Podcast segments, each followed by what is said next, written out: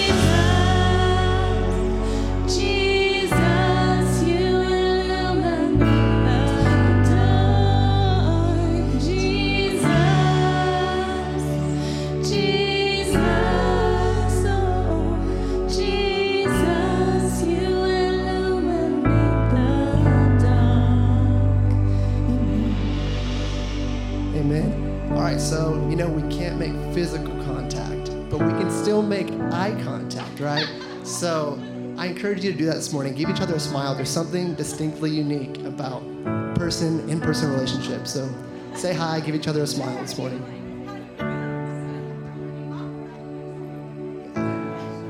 Amen. Uh, it's wonderful to hear you guys lift up your voices in worship this morning. Uh, but as you know, there's lots of other ways that we can glorify our God. And uh, one of those is just being a good steward of the resources He's given us. So uh, this morning, our time to do that would be through offering um, as through our resources. So, you know, we bring that forth. We bring that forth this morning, and God takes care of the rest, and He does it in ways that we can't imagine. Um, and the mission uh, missionaries that we serve through the church, and also this church itself. So, there's three ways to give. You can see that on the screen, and continue to worship with us this morning.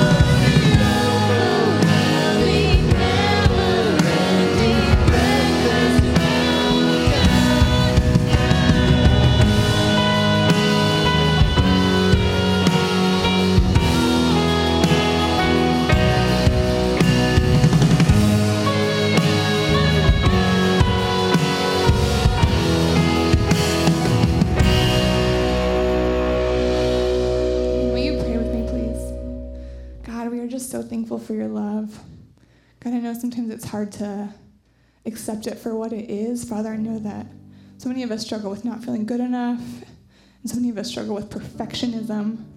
And God, I pray that you would just like help us meet in the middle. God, knowing about your righteousness and your grace. God, that both are available to us. Continue to, to be with us, Father, as we worship you. In Jesus' name, amen. You can have a seat. Um, we're getting ready to take communion soon, and I was just thinking about this last song and then the one we're going to sing together. Um, and I know for me, like a lot, I think a lot of people struggle with feeling good enough, but I think when you're raised in the church, a lot of times you're focused on perfection, and like I, I tend towards that way anyway. Thanks, Dad. Just kidding, he's great. But I, I think sometimes we talk so much about like when you don't feel good enough, but sometimes I think there's times that we feel too good. There's times that we feel self righteous, and it's not about God's righteousness anymore. It's about being right and doing the right thing and having the right answer. And so we're just going to sing this next song, and I just want you to, to let go of some of that if that's something that you struggle with, and just know that God's grace is there for you. Because I think there's a lot of shame when you don't think you're doing it right. And there are, there are some rules. There's righteousness of God, but there's so much grace and love from Him too. So we're going to sing this song. If you know it's really simple. So if you catch it, just sing along with us. If you want to stand, if you want to raise your hands, if you want to stay seated, we just want you to give this, have this opportunity to worship God and just put yourself out there with Him so that He can connect with you. So sing this with us.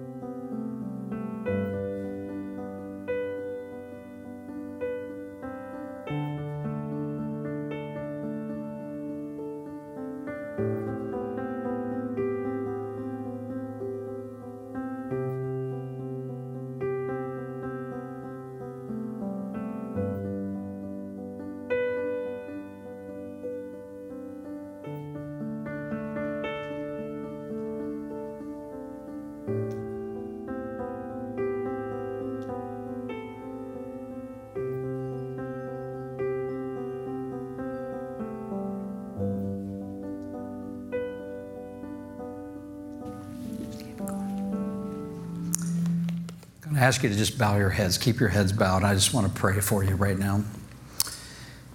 Heavenly Father, we just thank you for your faithfulness, your kindness, your mercy.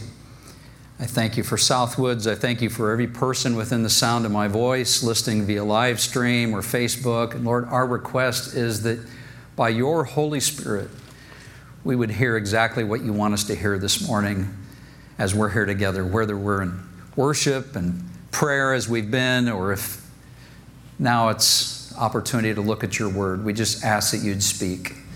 And God will give you credit for every good thing that happens, both what's said as well as how our lives change for the better because of Jesus' work in our lives. Would you meet us in this moment? We thank you for Jesus' sacrifice, which has paid the penalty for our sins if we've embraced him. So we thank you for that. Meet us now. In Jesus' name we pray. Amen. Amen. Well, good morning, Southwoods. It's good to see you. I've missed you the last couple of weeks, and uh, it's been a long couple of weeks, but I, I want to begin by, you know, just saying right off the bat, thank you to all of you who've been praying for my wife Lori, praying for our family. Uh, Lori's dad, if you're unaware, has been battling numerous health issues since last fall. And unfortunately, this past week, he came home from the hospital on hospice care. And that's where Lori is right now, along with her sisters and her mom and so on. And uh, I just thank you for continuing to, to pray for them. Uh, it's a blessing to all of us. But as you expect, with all that's, there's a lot more behind that, but in the interest of time, I'll just kind of keep going here a bit. But uh, as you'd expect, I've been thinking a lot about my father-in-law, you know, during this period of time in, in recent days. For those of you who've met Norman or who've known him over the years, you know that Norman's a good and godly man. I mean, he's just uh, he's just an amazing person. He's quick-witted. He has a love for words, a love for people. He's never met a stranger. I, you know, we could, a few years ago, we were on a vacation together. We were riding a, a, train from Durango to Silverton, the narrow gauge railroad. Some of you have been there before, some of you maybe not. We're riding the train, and you know, you, you pay money to ride the train. You're, you're kind of in your seat, and you're there to see scenery. And Norman's walking the train and he's getting acquainted with people, and we're getting off the train. And, you know, people are calling him by name, glad to meet you. You know, there's just, he's just never met a stranger. Uh, Norman can see the silver lining in almost any dark cloud. Uh, he's just fun to be around. And um, here's a picture that Lori and I took of him on that particular trip. And um, he told us when we took this picture, I want a nonchalant photo. to which, eh, this is the headwaters of the Colorado River in Rocky Mountain National Park where we are. He said, I want a nonchalant photo. To which I said, I'm glad because all your other photos are so chalant. and you know, I'm, I'm typically not that quick witted, but but I kind of felt like the Holy Spirit gave it to me in that moment because we got the smile and Lori snapped the photo and uh, now it's being made into a big canvas that we're going to have at, at, a memorial service one of these days. Um, but you know what? Not everything in Norman's life has been smiles. Not everything. Norman grew up the youngest of seven kids on a farm in South Dakota during the worst of the Great Depression. They didn't have much, barely kept the farm through most of those years. You know, I've heard lots of stories about that. And all through that time, Norman never knew his father. His father died when Norman was two in a car accident, tragically. So, as you can imagine, during the Great Depression, the absence of dad on a farm with a bunch of teenage boys and a couple of sisters really did not help their economic status. It was an act of God that they survived as they did. I could say more, but Norman has faced his share of challenges in life, including the current bout with cancer that he's been dealing with ever since last fall. Nevertheless, Norman has one of the best attitudes and outlooks on life of anybody I've ever known. How'd that happen? How do you not end up in a protest group? How do you not, you know, like end up complaining to Congress or the state legislature or some other place? How, how did he end up, you know, not just hold up somewhere in depression and sadness and woe is me? How did that happen? My response is old school, but true. And you and I and our culture, this generation, needs to hear this. From Norman's youngest years, he and his family were faithful members and attenders of the South Elrod Church of Christ. That's what it looks like today. The building is closed for services, but I can guarantee you the people who are part of that building are having services right now in the heavens. They're holding church. And Norman and a whole bunch of people in his generation sincerely embraced the teachings, lifestyle, and Savior that was revealed in this book to you and me and all who will open its pages.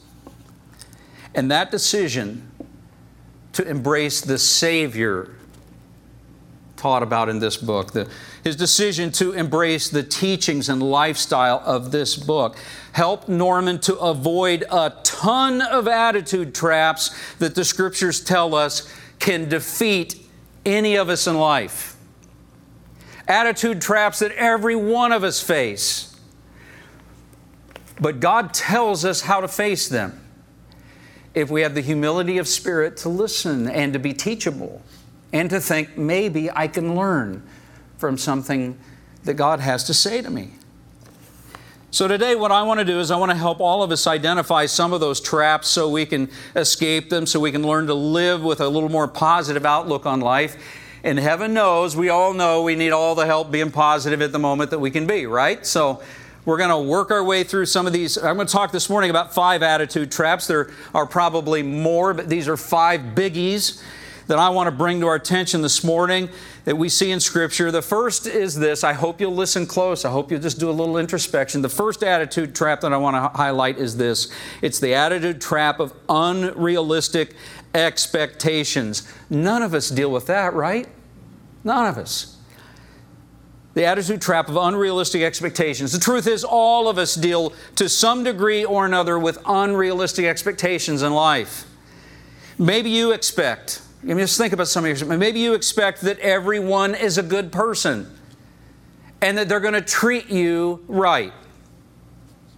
Maybe you expect that your life is always going to be easy and smooth and work your way.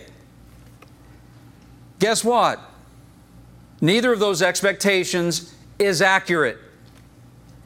We can make a long list of other expectations like those that you and I sometimes, in our utopian mindset, we embrace, but the truth of the matter is quite contrary to that. Here's a realistic biblical expectation for life in a world with sin and Satan in it. Okay? Realistic expectation. Jesus says in John 16 33, the latter part of the verse, he says, Here on earth you will have, what's it say? Many trials and sorrows. Doesn't even just say some trials and sorrows. It says many. He says many trials and sorrows. But take heart because I've overcome the world. I've overcome the world. He's already foreshadowing in his language there. He doesn't say, You can overcome the world, does he? What's he say? I have overcome the world. He's foreshadowing the fact that we need him in our lives. That's what he's doing right there. Subtle. Sometimes Jesus was subtle, sometimes he was in your face. Reality is this in life, each of us is going to encounter people and problems and pain that we're going to have to endure courageously, wisely, like Jesus did, like the saints of old have done. Unrealistic utopian expectations are a trap. So don't be surprised that the evil one will continue to whisper them and make promises about how our world can be this fantastic, amazing, utopian place, and government can be that, and your job can be that, and your family can be that, and everything can be that. And can it be better? Sure, but here's the point. The point is to the extent that you and I take the bait of utopian thinking, the trap has been set is one of these days when we realize it's not, your attitude will go in the toilet. So the Bible's just realistic. It's not being pessimistic, it's not being negative, it's just telling you how it is that in our world you're going to have trouble, sorrow. Which brings us to attitude trap number two, which is this it's making comparisons. You know, when you and I make comparisons, uh, it's an attitude trap that's guaranteed to set us up for personal discouragement, for relational difficulties, and far more. For example, let's say, let's say that you're going to an interview, going to interview for a new job. And so you drive into the parking lot of the company that you're going to interview at, and immediately as you show up in the parking lot, you start noticing the cars that are nicer than yours, and you notice all the current employees that are dressed better than you, and you notice that uh, the people who have advanced degrees who are interacting with you, degrees that you don't have, and, and they look really smart and you just keep processing these things. And if you begin to dwell on them, if you allow making mental comparisons like that to become your focus, what happens? What's it do to your attitude and the interview, most likely? It can sabotage it, right? It can sink it. It's an example of what many would call comparing up. Comparing up. And you're, when you're comparing up, here's the deal. You look at everybody else and they're like up here and you're just little old you and you don't measure up and it's an attitude trap. Every one of us deals with it in some situations some occasions. In a similar way comparing down is an attitude trap. At the same job interview it can play out totally different. Let's say, say that you drive into the parking lot and you immediately begin to notice as you're there A lot of those cars are kind of older and more beat up than yours. And all the current employees, they're actually wearing clothes that aren't, you know, with it. And you start noticing, you know, that they're a little less knowledgeable than you. They're a little less verbal than you. They didn't go to as prestigious a school as you do, did. And it just goes on and on. And, and if you allow those comparisons to influence your attitude, your thoughts, your behavior, guess what? Pride, overconfidence are likely to swell up within you. And it can sabotage an interview every bit as much as thinking less of yourself than you should can do comparing up, comparing down, are attitude traps. But here's a realistic biblical perspective of how to view ourselves and how to view others. Think of it this way, and some of us maybe need to write these verses down for our benefit, because maybe you struggle with this. To the insecure among us, instead of comparing up, we need to embrace Philippians 4:13. Great passage which says, "I can do all things through Christ who strengthens me." I can do all things through Christ, the one who's overcome the world. Remember what he said? I can do all things through Christ who strengthens me. I don't have to think less of others in order to measure up. I just need Christ Jesus. I need the Holy Spirit within me, strengthening me. And if I have them, I measure up not because I'm all that, but because He is. And He's at work within me. To those of us who have a tendency to compare down, maybe we're a little too self assured, maybe we're a little overconfident, perhaps we need to embrace Philippians 2, verses 3 uh, and following. Middle part of verse 3 says this In humility, value others above yourselves. Notice what it says above. If it's your Bible, underline the word above. Value others above more highly than yourselves, not looking to your own interests, but each of you to the interests of others, which is to say, it's not all about you, it's not all about me. It goes on in verse 5 and says, In your relationships with one another, have the same mindset, have the same attitude that Christ Jesus had, who, being in very nature God, did not consider equality with God something to be used to his own advantage. Rather, he made himself nothing by taking the very nature of a servant, being made in human likeness. Here's the point Jesus didn't cling to his elevated status, and from that place, that exalted place, compare himself to us. Think about it. That would have been the ultimate in comparing down. Jesus didn't take that approach. What did he do? He just focused on serving. Serving. He had an attitude of servanthood and humility towards the Father, towards people. And the passage is saying, have the same mindset as Christ Jesus. That's a realistic a biblical perspective of how to view ourselves and others. Let's avoid comparisons, they're a trap. And let's instead focus on servanthood, humility, just what needs to be done. How can I bless and value the life of somebody around me more highly than my own? It's a very foreign way of thinking for us naturally, but it's how Jesus related, and we're called to live the same way. It's the pathway to an attitude that's healthy, vibrant, alive, joy filled. But to succeed at that, we've got to recognize and escape three more attitude traps that are incredibly present. They're just everywhere in our present culture. And all three of these attitude traps are being actively promoted as acceptable and justifiable by, by, today's media, by many groups in our culture today. And you and I need to recognize them for what they are. They're, these, are these are not ways to live or think, these, these are traps.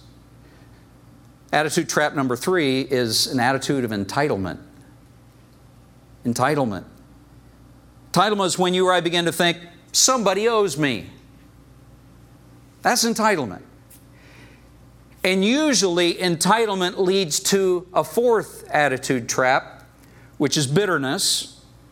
And bitterness is just a sustained attitude of unforgiveness towards someone who we think owes us something. Now, the truth is, they may or may not owe us something, but the, the operative part of this is I think they do, and so I live as though they do, and because I'm entitled to this and they're not giving it to me, I'm justified in being angry at them. This is bitterness. Bitterness. Attitude trap number four of bitterness. If you give in to that for very long, attitude trap number five is just waiting for you. Is just just waiting. Attitude trap number five is self pity.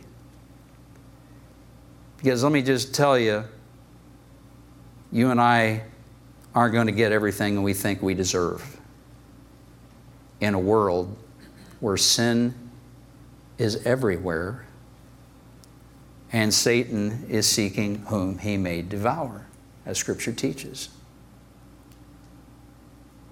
Self pity begins to think of oneself as a victim. Woe is me, my horrible existence. And there are attitude traps that follow that, but typically beyond that point, it ceases to be attitude and it starts being action traps. And since things that we start doing that lead to further entrapment and the spread of sin and hatred and all kinds of things. You know, in a corrupt world, it's easy to get stuck in one or more of these attitude traps, but here's a realistic biblical perspective. This is how God views all of this and I hope that you'll hear it. Again, it's old school, but it's true. Listen to this. Romans 3:23 tells us this. This is God's summary of it all. Everyone has sinned. We all fall short of God's glorious standard. That's what that passage says. And here's the implication of that verse. Here's why I bring it up. This verse is saying that there's one person, one being in the entire universe who everybody owes. Okay? One person, everybody owes because we've all messed up. And he doesn't owe us a thing. And of course, I'm talking about God. And what do we owe God? Romans 6:23 explains that real clearly when it just says the wages of sin, this is what we we've all fallen short, we've all sinned. The wages of sin is death. We all owe God our lives. Every one of us. But hear this, the free gift of God, the free gift of God is eternal life through Jesus Christ our Lord. He doesn't respond to us with entitlement or bitterness. He doesn't wallow in self pity. He doesn't go off on a judgment rage like we sometimes accuse him of. If he were to judge us, you'd know. You'd know. What we find in Scripture here's the picture the one person in the entire universe who everybody owes doesn't harbor bitterness or unforgiveness towards us. Instead, through Jesus Christ's death on the cross, He freely offers us eternal life and forgiveness, which we do not deserve. We're not entitled to that.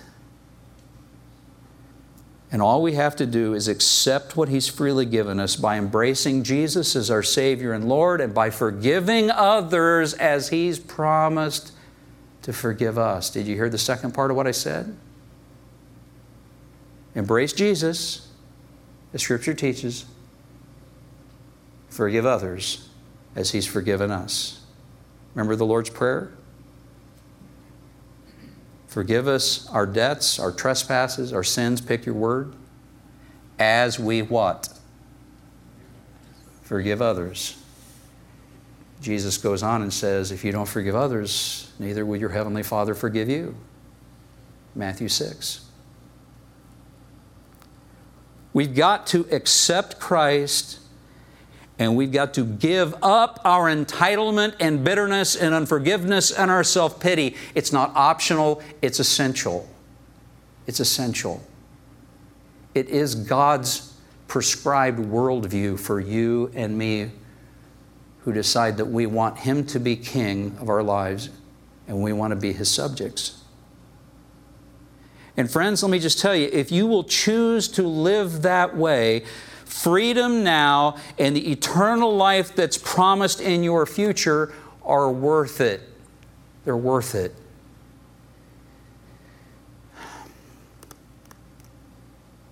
When you're laying in Norman's place, and every one of us will,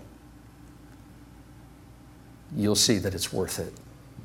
It's worth it. Let me give you kind of a goofy visual illustration of all of our situation. It's just goofy, but roll with it. Thankfully, this has never happened. Every time I've got animals in my backyard and weird things happen, and, and, and I know I've got some kind of animal, I, I have a trap similar to that, and I kind of do it, and then I drive them way out south and let them go. Thankfully, I've never walked out and seen this scene right here. But this, in many respects, is our situation because every one of us is trapped, just like that skunk.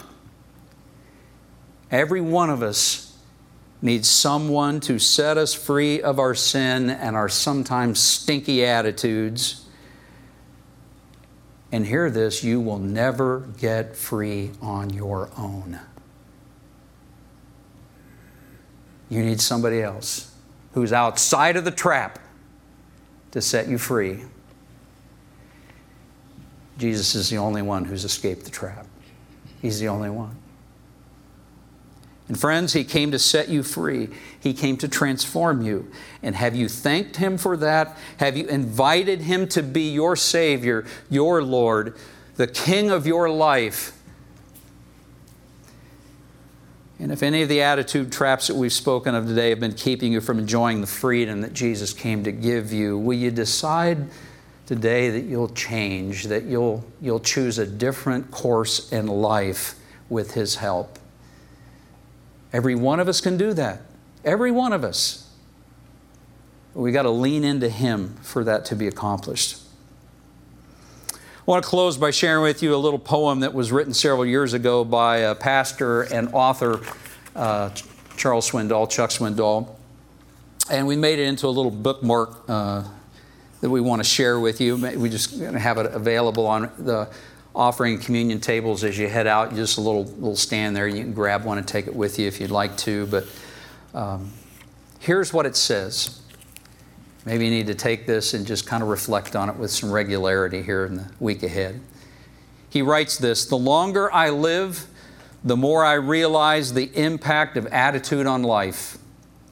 Attitude to me is more important than facts. It's more important than the past, than education, than money, than circumstances, than failures, than successes, than what other people think or say or do. It is more important than appearance, giftedness, or skill. It will make or break a company, a church, a home. The remarkable thing is, we have a choice every day regarding the attitude we will embrace for that day. We cannot change the inevitable. The only thing we can do is play on the one string we have, and that is our attitude. And then he says this, and this is worth the day for you. I am convinced that life is 10% what happens to me and 90% how I react to it. And so it is with you.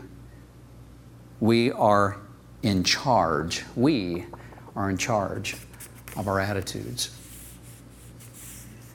Grab one of these as you head out today. I'm going to invite you, if you would, stand with me. We're going to close in prayer. If you're at home, just join us in prayer, if you would. If you'd like one of these, let us know and we can email one to you. Email a a copy of it as well. So uh, let's bow our heads and pray, and then we'll be uh, dismissed. And if God's tugging at your heart in some way and you want to make a decision for Christ in some way. Maybe you need to you just need to drive a stake in the ground and say, I'm going to change this attitude or that attitude. You can email us if you're live streaming. You can email us at pastors at southwoods.org, uh, or you can uh, you know, let one of us know. But uh, let's bow our heads and pray, then we'll be dismissed. Heavenly Father, we thank you that when we deserved condemnation and judgment, you did not respond with entitlement, bitterness, rage, revenge, any of the things that you could have done. But what you did instead was that you humbled yourself, you stepped off of the throne of the heavens, you took upon yourself flesh, and you, you died because the consequences for our sin was death, required death. Because you endured that, as both God and the one who paid the penalty for our sins, you could decree freedom and life and forgiveness and a future for every one of us who would turn to you in faith and follow in your footsteps. Lord, help us to do that. This morning, we just look heavenward and we say, Fill us, cleanse us, make us yours in this day where so many of us are affected by fear and all this stuff, God, help us to obey your word and be baptized as scripture teaches. Help us to help us to summon some courage from within that understand that there are things in life more important than just fear and the flesh. Help us to choose to obey you. And Father, would you help us to forgive like you have forgiven? Is, Lord, that's so key to laying the burdens down that so many of us carry. But the freedom and the joy filled attitude that will result when we just lay those burdens down and leave them in your hands to take care of uh, just leads to life.